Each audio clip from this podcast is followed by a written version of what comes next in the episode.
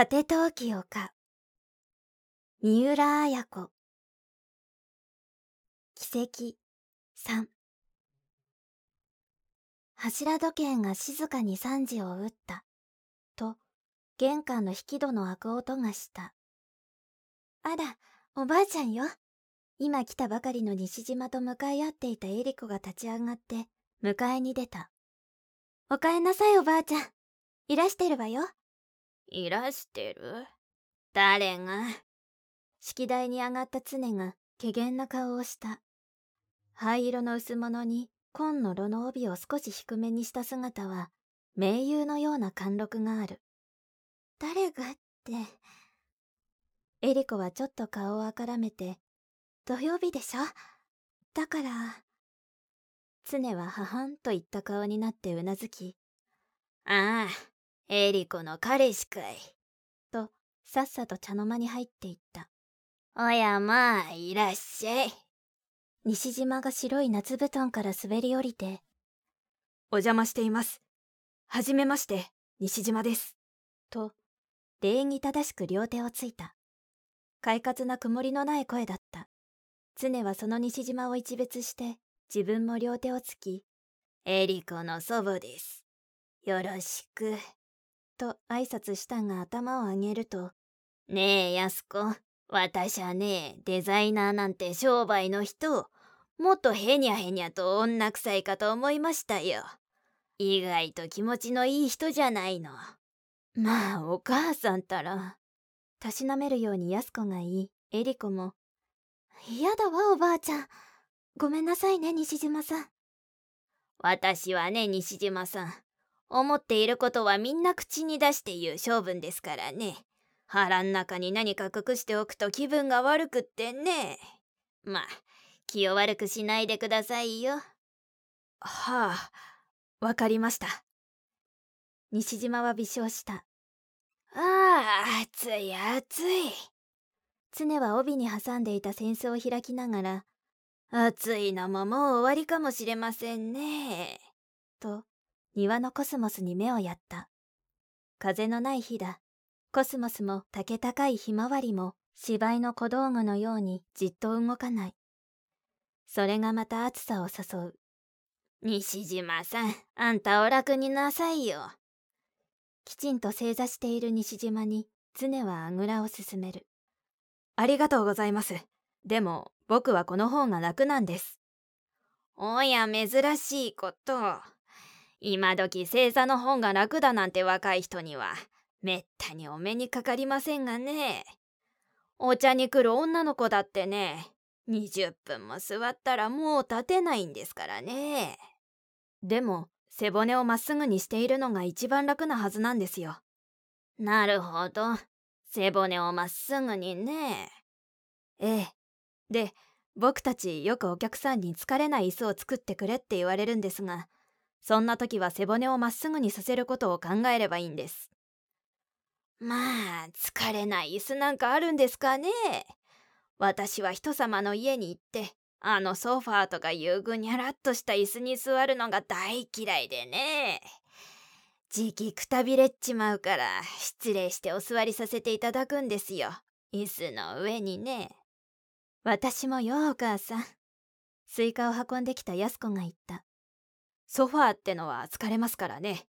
僕たちだって疲れますよ。柔らかいほど疲れやすいんです。人間ってバカなもんだね。柔らかけりゃ楽だと思って、かえって疲れてるんですからね。おや、よく冷えてますよ、このスイカは。と、常は一口食べて、お上がんなさい、と勧める。いただきます。スイカは大好物です。遠慮せずに西島は食べ始めた。エリコもスプーンで種を落としながら、なんとなく落ち着かない。常が何を言い出すかわからないからだ。ところで西島さん、あなたのご趣味は？僕はあまり趣味がないんですが、ギターぐらいでしょうか。あら、お茶もなさるのよ、おばあちゃん。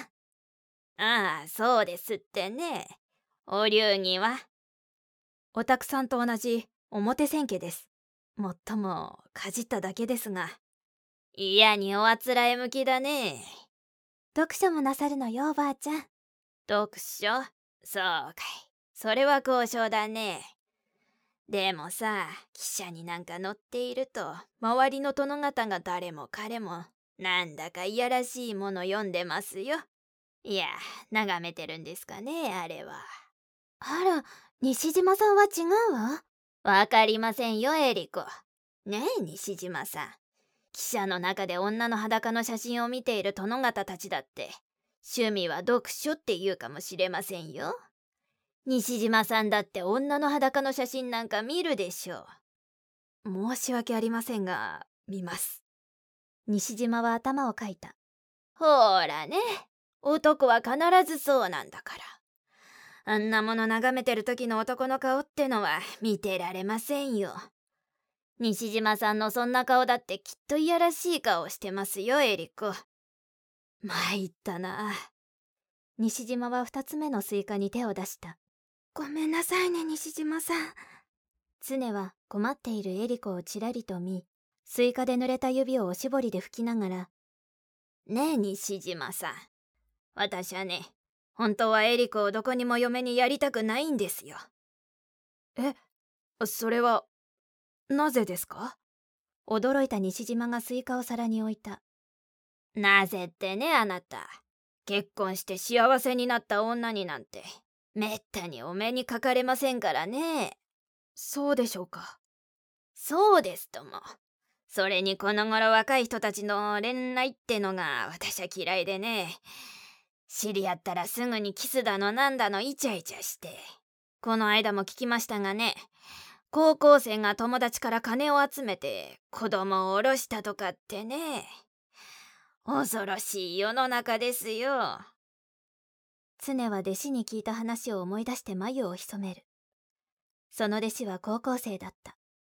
クラスメートが妊娠した時、みんなで金を出し合って堕胎させたという話だった。それが今年になって二人目だというのだ。え、本当ですか？本当ですってよ、西島さん。ね、エリコ。安子も言う。その点、昔の恋愛は良かったね。どんなに好きでもお互い口にも出せないで、その家の前を行ったり来たりうろうろしてね。それで一目顔が見えたら満足してね。おばあちゃんたちはそうでしたよ。その相手がお父さんだったの？お母さん。いいえ、あれは別口ですよ。お父さんとはお見合い。それはともかく、今の恋愛ってのはなんかいやらしい。すぐにふっついちゃうんだからね。こんなこと言ったら西島さん、私を古いと笑いますかね？いや、別に笑いませんが。まあ、古くたって構いませんけどね。何も新しいものがいいと決まったわけじゃなし。なんだかんだ言ってもね、女が泣いているのは、つまりは体を許してしまうからですよ。赤ん坊ができたの、病気を移されたの、捨てられたのってね。ほら、こないだのありゃひどかった。どっちの子かわからないってね。常は幾分怒った表情になる。本当に腹を立てているのだ。ほんとね、おばあちゃん。ほんとですよ、エリコ。男は体だけはいただくけれど、大体が食い逃げですからね。もともと最初から食い逃げのつもりの男が多いんですよ。責任を取りたくないもんだから同性だのなんだの。甘い汁を吸ったらドロンですよ。なかなか手厳しいですね。手厳しいですよ、西島さん、私は。私も男には泣かされましたからね。とにかく、男は生ずるいというのが私の持論でね。ところがいくら言っても、この頃の女たちはわからなくってね。ちらりと常は安子を見る。安子はその視線を避けるように、すっと立って台所に行った。とにかく、泣かせないでくださいよ、西島さん。手だの足だのに慣れ慣れしく触られちゃ困りますよ。努力します。難しいですが。爽やかに西島は笑った。笑いながら西島はかや子のことを思った。かや子は昨日、西島を訪ねて木工団地のショールームに現れたのである。小説果て陶器丘集英社文庫朗読七瀬真由